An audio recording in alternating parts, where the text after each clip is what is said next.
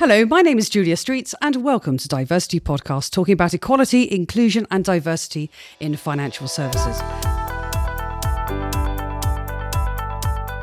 On the podcast, we seek to shine a light on positive progress, call out areas requiring further focus, and offer lots of ideas to help drive change. In our podcast series, from time to time, we'd like to look beyond our usual world of financial services and the city to seek opinion, insight, experience, and expertise from elsewhere. And today, it's a great honour to be recording this episode from the House of Lords, where I'm joined by our host, Lord Hayward of Cumnor, and Trevor Phillips, OBE. Lord Robert Hayward has enjoyed a prestigious political career that has taken many interesting directions. In the 1980s and the early 90s, he served as an MP for Kingswood, and he established and ran the Gulf Support Group for civilians who were held in Iraq after the Iraqi invasion of Kuwait, for which he was awarded an OBE. He went on to take the helm of the Beer and Pub Association as CEO, still deputy chairman today, and is chairman of the Investments Committee of Central YMCA, a board member of Dignity in Dying, and he is indeed an advisor to the board of the Terence Higgins Trust. Lord Hayward has been a prominent spokesman on gay and lesbian issues and was one of the founding members and indeed the first chairman of the King's Cross Steelers that competed as the first gay rugby union team in the world and today remains a vice president of the club. In 2015, Lord Hayward was awarded a life peerage, today Baron Hayward of Cumnor, in the county of Oxfordshire. And thank you for your kind hospitality today and indeed for joining us on the show. Thank you. It's great to be here with you, and I'm looking forward to the discussion. Trevor Phillips OBE is a well known writer and television producer. Keen to understand the data behind diversity, Trevor is the co founder of the diversity analytics consultancy Webber Phillips. And he is also the chairman of Green Park Interim and Executive Search. His board tenures take his interests way beyond into other vital areas and have included president of the John Lewis Partnership Council, founding chair of the Equality and Human Rights Commission, and director of the Barbican Arts Centre. Today, he is the chairman of the Index on Censorship, the Global Freedom of Expression campaign charity, is a senior fellow at the Policy Exchange, the think tank, and a vice president of the Royal Television Society. Trevor, welcome to the show. It's great to have you here. Thank you. It's a pleasure. I'm looking forward to it. And as always, at the start of the show, we invite each guest to talk about what they're up to at the moment. So, Robert, let's let's start with you. What are you focused on at the moment? In this particular field, I'm heavily involved in dealing with the whole question of sexual equality. I've spent the last few months, in fact, it seems a lot longer, uh, pursuing uh, same sex marriage in Northern Ireland, where we have a position where a part of the United Kingdom uh, operates equality laws differently from the rest of the country, and a matter of which we should be greatly embarrassed. And I hope that at some stage in the near future, we might actually achieve a change in that law. And, and of course, the question around LGBT uh, rights is certainly we're going to be talking about on the show today. So we'll certainly come back to that for sure. Um, Trevor, how about you? What, what are you focused on at the moment? Well, I'm very fortunate to be semi retired, but I'm chair of a headhunter, executive recruitment firm called Green Park.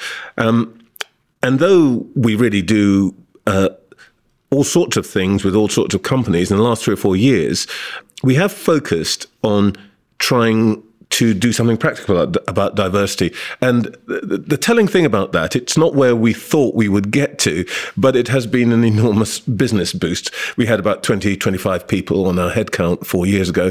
This year, we'll be at about 100.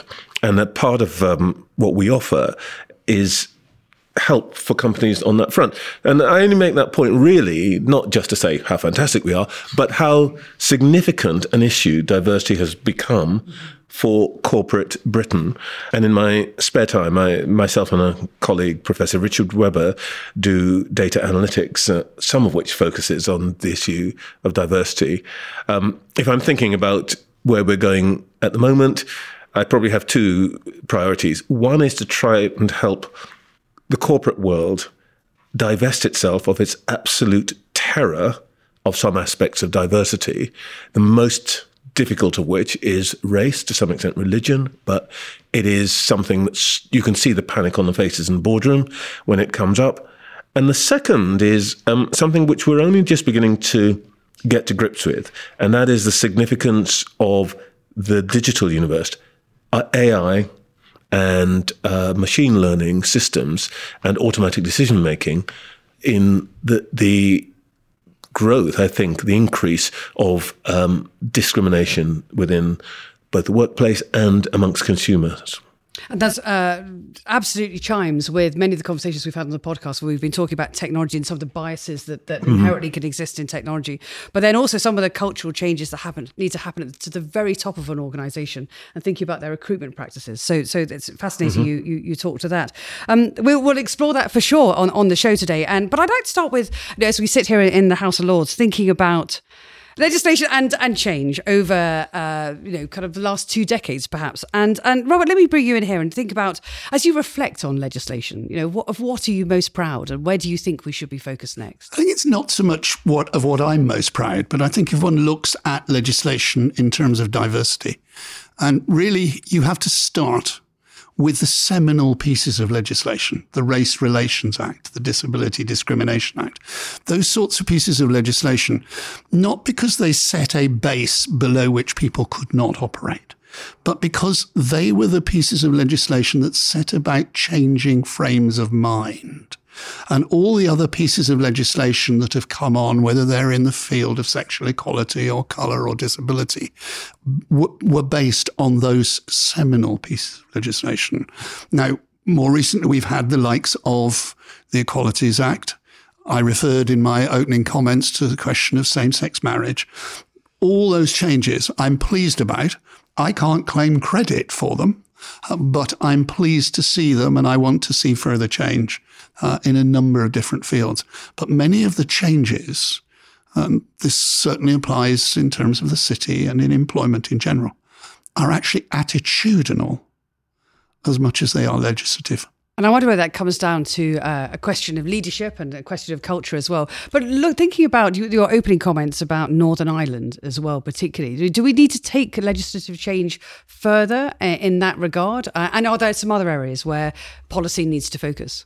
I think there obviously there is obviously a need in the case of Northern Ireland on same-sex marriage. There are other fields where there needs to be a debate. Have we got the protected characteristics right in terms of the equalities legislation? Should they be extended? Should they be adjusted in one form or another? And the question of caste, for example, comes up on many occasions. So we need to look at them. We need to address the issue and come to conclusions. Some people would want to go further in terms of legislation. Uh, other people, and I include myself in this, would like to see much more progress in terms of personal reactions, personal uh, views, and therefore what I described earlier as attitudinal change. And thinking then about um, organizational impact on attitudinal change because bring it back into the workplace as well and Cheryl let, let me sort of bring you in here when we think about you know your board positions and your and your and also your recruitment mm. at your business plus the the data as well.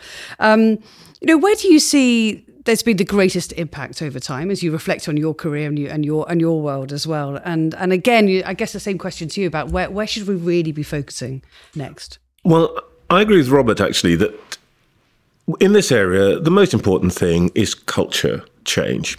Can you create um, a set of attitudes and a set of reflexes, which I think is the most important thing, that lead society in one direction rather than another? I, I think there's often, though, a slightly um, peculiar idea that what you really have to do is to spend a lot of time preaching at people and getting them to be good. Um, and then something will happen. I personally think that's a complete waste of time. I think what happens is you change people's behavior, and generally speaking, what then happens is that they think, oh, it's not so difficult or as dangerous as I thought it was going to be. And probably the best single example of that uh, would have been, would probably be Section 28, actually. Um, I suspect that during the 80s and 90s, the battle over that, coupled with uh, the threat, frankly, of HIV/AIDS, in itself concentrated uh, people's minds.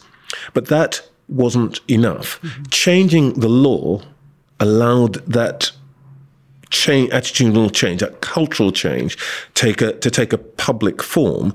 And once the law got changed, and it was, by the way, exactly the same thing, civil rights back in the 1960s in the United States. You hear talk, hear talk to people in the South. What they say is, everybody hated it. There was all this fighting and all the rest of it. Law changed, and suddenly everybody went, "Oh, it's not as terrible as we thought it was going." So the law does have a role, but its role, in my view, is not to put people in a cage, but to get people over the hump of cultural change.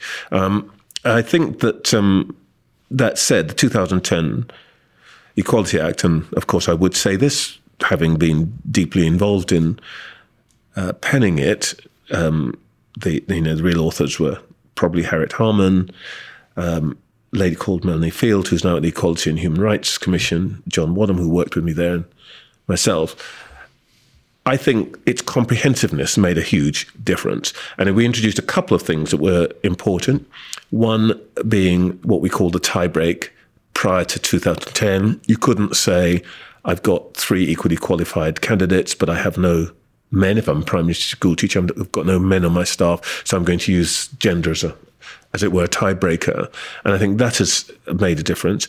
And even more importantly, I, I, personally, I would say the most important thing that's happened, possibly since the 1970 um, Equal Pay Act, has been gender pay transparency. I think that will make, and is already making, possibly the most dramatic change in corporate and organizational attitudes towards uh, diversity in my lifetime. And it's fascinating because at the moment, this is, I mean, that's a topic we talk, we talk about a lot on, on the podcast series. And think about it, it's, it's really shining into sharp relief for organizations. Not only they need to look at the gap, understand the gap, do something about the gap, but also the reputational impact of it and the ability to attract talent. And one of the things we're always thinking about is the, um, and I, I actually I love the way you refer to it as a reflex, and at certain moments that will create kind of reflexes. Is as we're looking for new talent, and actually, um, Trevor, you were talking there about artificial intelligence and new skills that we need in the industry, and indeed, you know, all industries at the moment around artificial intelligence and data scientists, etc. Is finding talent in new pools, and I'm really fascinated in your views on corporate change and culture and the impact it can have, the positive impact it can have on really reaching out to pools of talent you wouldn't necessarily have found. And in preparation for the show, Robert, we were talking about your pathways uh, for the rugby club, which I thought was really, really interesting example of, of, of how that's kind of widened a pool. Get on to my favourite subject of rugby.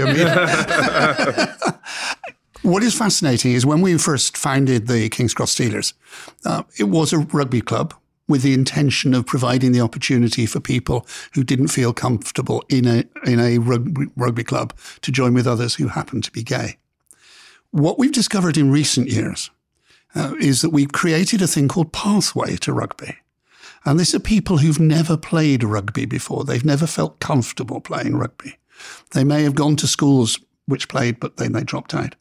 And that's not and, with a particularly sort of gay lens. That, that's any anybody who would like to get any, into rugby. It's mm. any, but it mm. is particularly gay oriented within our club. And okay. we're the first to follow this route substantially within any English rugby club.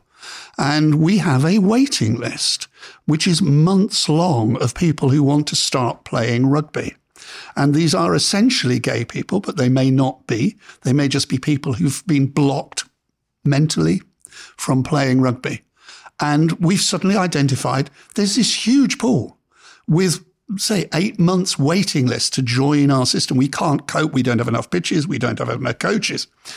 But then you have to say to yourself, well, if we have discovered that there is this pool of people who've been put off playing rugby, then the corollary to that is, are there similar pools of people who have been put off playing football or playing netball, or alternatively, are put off going into the city because they regard it as a white male elite.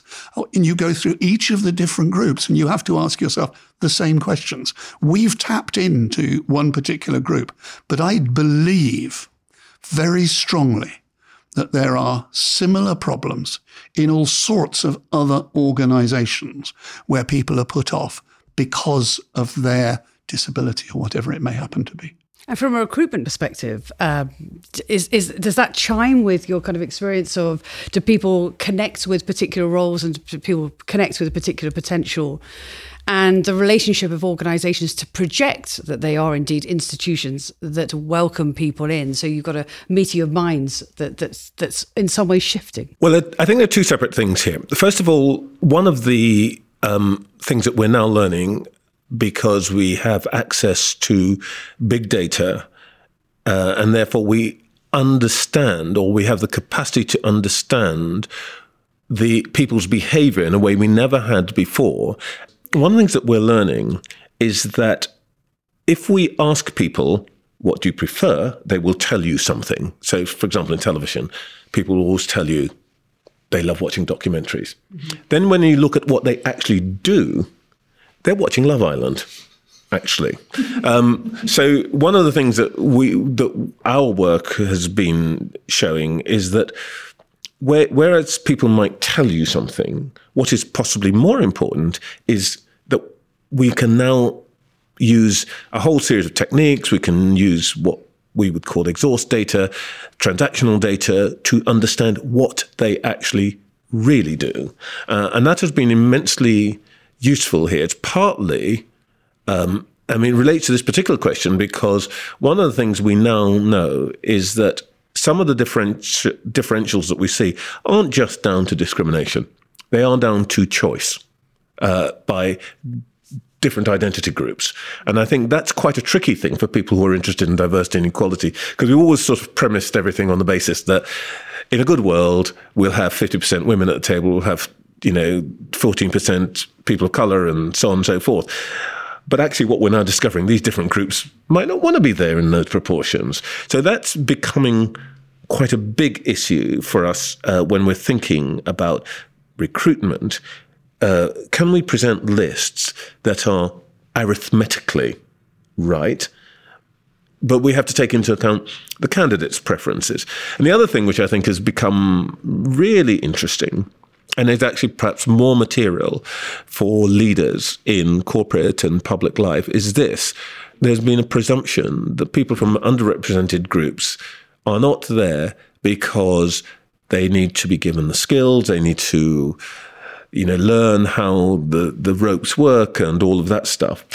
Well, one of the things that we, we discovered, much to the chagrin of Oxford University, was that after the kerfuffle about why aren't there more black students at Oxford University, we actually looked at what the situation was. And there are plenty of black students who are adequately qualified, in fact, overqualified. There is no particular evidence of discrimination at, by, to, by admissions people at Oxford University. But what we have begun to understand is that people go up to, you know, their open day at Oxford University and nobody's unpleasant to them. But as an institution, it broadcasts a series of subtle signals mm-hmm. that say, you really won't be happy here if you're this sort of person. There are things that people here are really interested in, and the things that you are interested in, maybe you won't find them here. And actually, what we're now beginning to focus on much more in corporate life is is your culture one that is truly welcoming to women or minorities or lesbian gay people? Uh, and I, I think that's a much bigger challenge for most institutions. Yes. Yes. And one of the questions we're asking ourselves a lot, particularly this year, is in this appetite, and I think a growing appreciation, I don't want to talk for the institutions, but it's a growing appreciation of the need to project slightly differently for example, I think about so uh, Pride. That's, that's, just a polite way of putting it. well, in Pride Month, for example, you know, it, uh, in many regards, it's such a wonderful thing to walk around the square mile and see so much rainbow signage, you know, and, and even, you know, steps have been coloured and sandwiches have been branded and, and buildings have been festooned. And, and some people have been saying, well, actually, is that just, uh, is that marketing? Or is that real? Is that, as you say, Trevor, that's organisations saying we're going to project a different message, which is saying you're very welcome. Uh, Robert, I'd love to hear your thoughts on this. I think it is actually ticking the box, saying we've done it and moving on. And there isn't a frame of mind picking up on what Trevor said about recruitment. Um, you ask anybody who's doing recruitment, is there any sort of person you want? And they'll say, oh no, we're completely open to everybody. They don't actually mean that. because in the vast majority of circumstances, what they want to do is recruit somebody with whom they are comfortable. And when I was uh, at the top of organizations and prior to that personnel director, I'd say to managers, to directors, recruit people you're not comfortable with, because otherwise you're going to get all the same answers all the time. And I think that is the sort of mentality which you need to adopt, because otherwise you are going to remain uh, a male, white, uh, possibly publicly school, public school educated elite. And people do respond to different circumstances in different ways, as Trevor says, going up to Oxford or Cambridge. And I've chaired a fair number of conservative selections in safe conservative seats.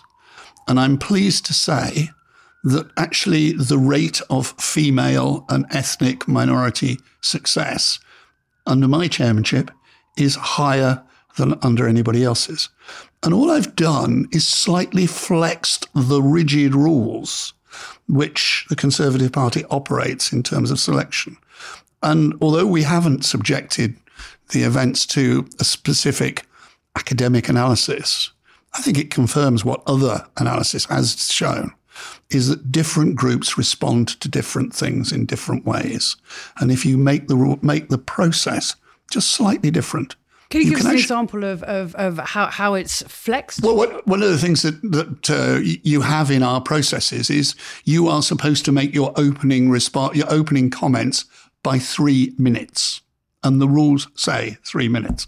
Now, all I've done is just changed it and said, you're, you're going to get your 30 minutes. You aren't going to get a second longer and you're not going to get a second less. But it's up to you how you change, how you handle that 30 minutes.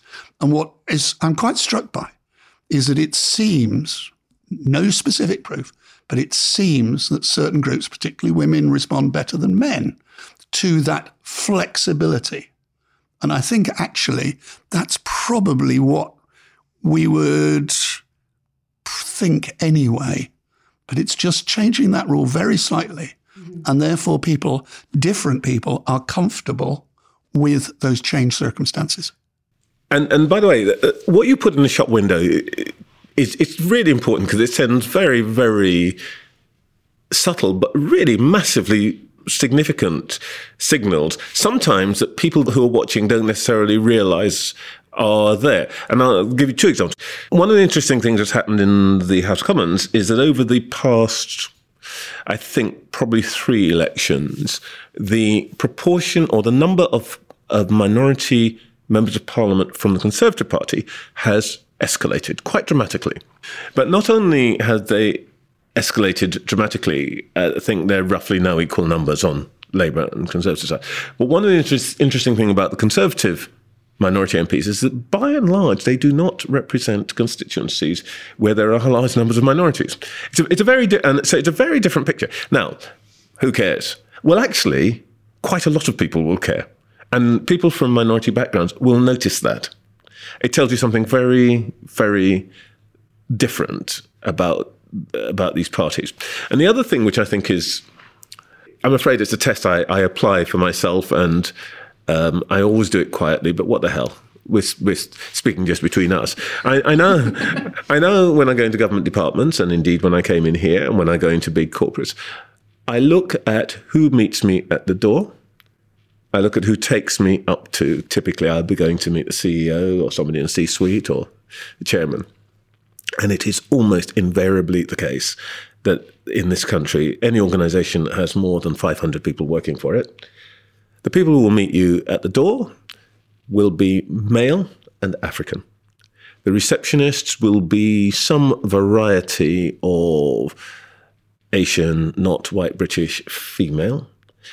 Uh, anybody can take you further up. But as you go up through the building or into the building to the sanctum sanctorum, it just becomes whiter and maler. And everybody should apply this test. And what I'd love to hear people do is when they get to the chairman's office, say, by the way, notice you've got a, a kind of gradient here, haven't you? Have you noticed that? Because actually, the truth is, almost nobody in any of those offices will have noticed that because it's part of their landscape. I love it. A very practical thing that organisations could think about right there. So let's take a moment to uh, to bring in Robert and Cynthia, who have some research to support today's discussion. Section 28 was the highly controversial clause brought in under Margaret Thatcher's Conservative government as part of the Local Government Act 1988. The clause banned the promotion of homosexuality by local authorities and in Britain's schools. In practice, this meant that teachers were prohibited from discussing even the possibility of same sex relationships with students. Councils were forbidden from stocking libraries with literature or films that contained gay or lesbian themes.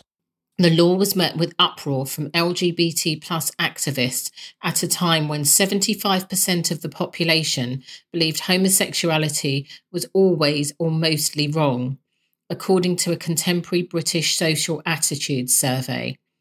Section 28 played a huge role in legitimising homophobia.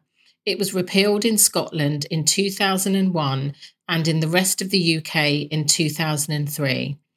In 2009, the then Prime Minister David Cameron apologised for Section 28, calling it a mistake.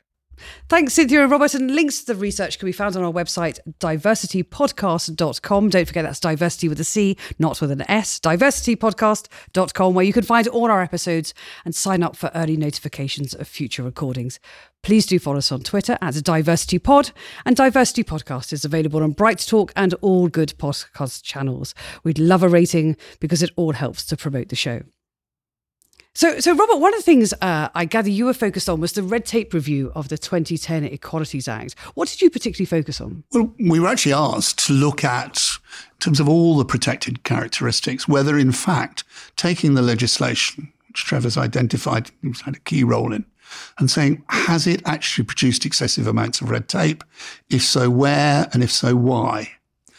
I'm not convinced that we achieved what we wanted to in terms of an overall review. But what was striking as I talked to different groups, not only of those from protected characteristics, but from the top and bottom of organizations, whether they be government or private sector, was that in fact, if one looked at employment, what Trevor referred to earlier on about looking as you, that there was one group that I felt seriously concerned about. Society is changing in attitudes in relation to race, sexuality, and like, but I felt that we were the furthest away from achieving real equality for seriously disabled people, whether they're blind, whether they're in a wheelchair or whatever categories. Now, I know some people will disagree with me and say that other groups still face major difficulties, and that's true. But as a group, I just came to the conclusion, wasn't supposed to be part of my report, so there's no reference to it, but it was a conclusion that I felt fairly strongly about the difficulties faced by disabled people. And we're beginning to see, because we do talk about disability uh, on the podcast as well, we're beginning to see a, an attitudinal shift, if you like, uh, from corporates as well. And, uh, and, and Trevor, you know, I know you think a lot about sort of attitudes to employment, particularly, and um, uh, the way in which organisations are addressing driving change. Any, any sort of final thoughts from you? Well, um, actually, I'm very supportive of what Robert's just said. I, I said earlier on that I thought that race was hard the hardest dimension to talk about. Actually, I'd probably add to that, and I'm going to be, you know, direct about this madness. Nobody wants to talk about mental health. Mm-hmm. People now talk mm-hmm. about stress a bit and all of that, but nobody wants to talk about the person who is, uh, they're functional.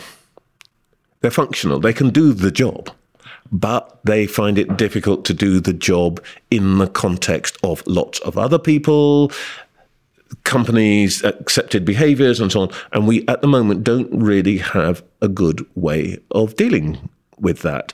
And of course, I think this is a much more serious issue than people tend to think think it is. So I would agree. This is still a big question. And the first place we've got to deal with it is to come up with ways of making in America now they call the courageous conversation about race or about mental health normal inside companies. I, I think that there is a very, very big issue on the horizon, which again is being revealed by what we see in the data and we see uh, through the use of AI and machine learning, and that is how do we reconcile our desire to get equality of outcomes with the emerging clarity that different categories of people, and that might be by ethnicity, it might be by sexual orientation, certainly by uh, gender, want to live their lives slightly differently. It is just not the case, as I think we sometimes pretend to ourselves, that these factors of identity are basically sort of irrelevant and in a good world we'll all be the same. Actually, I think I think a lesbian or gay person today wants people to know that this does make my sexual orientation does make me have some different preferences from a straight person, and the world has got to get used to that. The same would be true uh, about somebody from an ethnic background, and I think that the, the the diversity and inclusion world hasn't yet quite caught up with this. So we constantly get wrong footed by the fact that the people that we want to protect or defend don't necessarily want to be protected or defended in the way that we think they should be. So I think that's a big issue for the future. Yeah, and and also just on that, taking that, if I may, one step further, which is about the the reality of your consumer. Yeah. Uh, and yeah. making some, because it's very easy to make some assumptions along the way about how they wish to be communicated with when actually their, their behaviors are, are shifting quite considerably too. I'll, I'll, give you a simple example. I mean, it's one of the things that, that we, we do. We, we started this um, the data analytics company as a sort of hobby, but it's become what my um, professorial partner calls distressingly commercial. Um, so, so, one, so one of the things that we, one of the things that we have uh, done, for example, we um, we we run the records of um, bookers for big art centres. So you'll run a half million records, and we can segment them according to ethnic background and so on. One of the things you discover is most white people will book one or two seats because for them, going to a concert is going to a concert to experience the music or the speech or whatever it is. South Asians, however, typically will book four or six or eight because for them, going out for that evening is a family event which happens to be at a concert. Now, it may sound like a small thing, but actually, what then follows about how you present your event, how you welcome people, how you address them is humongous. And it's part of the explanation for why some groups of people don't patronize some kind of events, because actually we haven't taken into account the fact that for them, this is a different kind of evening out than for the average person. Now, we're just beginning to learn about all of this. And I think it will turn what we do and say upside down. But it does come back to your point that making sure that you've got a range of people on your staff will at least give you a clue about where to look uh, in order to serve your clients or your customers or your citizens in the best way possible. As a final thought, uh, I can't help think that there is a role of sport, and I talk to a lot of uh, sporting people who've come into the city. Actually, uh, uh, fascinating individuals who have been at the peak of their sporting career, and and they and they walk in very very similar to what Trevor. They they walk in and go, "Well, actually, you know, your corporate experience and what you're trying to do in terms of communicating to the outside world is is a world away from the reality in which which is shifting all the time," and, and I can't help but think that sport actually plays a part in shifting um, uh, perception as well. And Robert, final thoughts. My experience with the King's Cross Steelers is enormous in terms of our role within Essex Rugby Union. Nobody would have ever suggested that a gay rugby club should choose to play in Essex as the first location. And yet we are now a matter of pride for Essex RFU. We're their club. Uh, and but if one looks beyond my beloved rugby and goes to the game of cricket, 2019, my sporting hero, Joe Root, to be abused uh, in terms of sexuality, and then just to turn around and say, this "There's nothing." Just mid-match uh, in a game, and he just turned around and said, "In the West Indies, uh, he just said there is nothing wrong in being gay," and to me and to huge numbers of people, that just conveyed such a message uh, from somebody who just did it spontaneously. Hero Joe Root. What a wonderfully inspiring way to end the show. And if I may just say, the, Robert isn't emphasizing the context enough. This is said in a place where, um, you know, my family comes from the Caribbean, and most Caribbean countries, homosexuality is still illegal, and in some cases, it's in effect, effectively punishment beating territory. So Root's reaction wasn't just, you know, nice. It was incredibly heroic because he would have known, he would have known how a crowd would react to that in the Caribbean. So it's, I, I'm, I'm with Robert on this. Truly inspiring. Gentlemen, thank you so much for your time. And it's been such a pleasure to have this episode recorded at the House of Lords. Thank you both. Thank you. My pleasure. Our pleasure.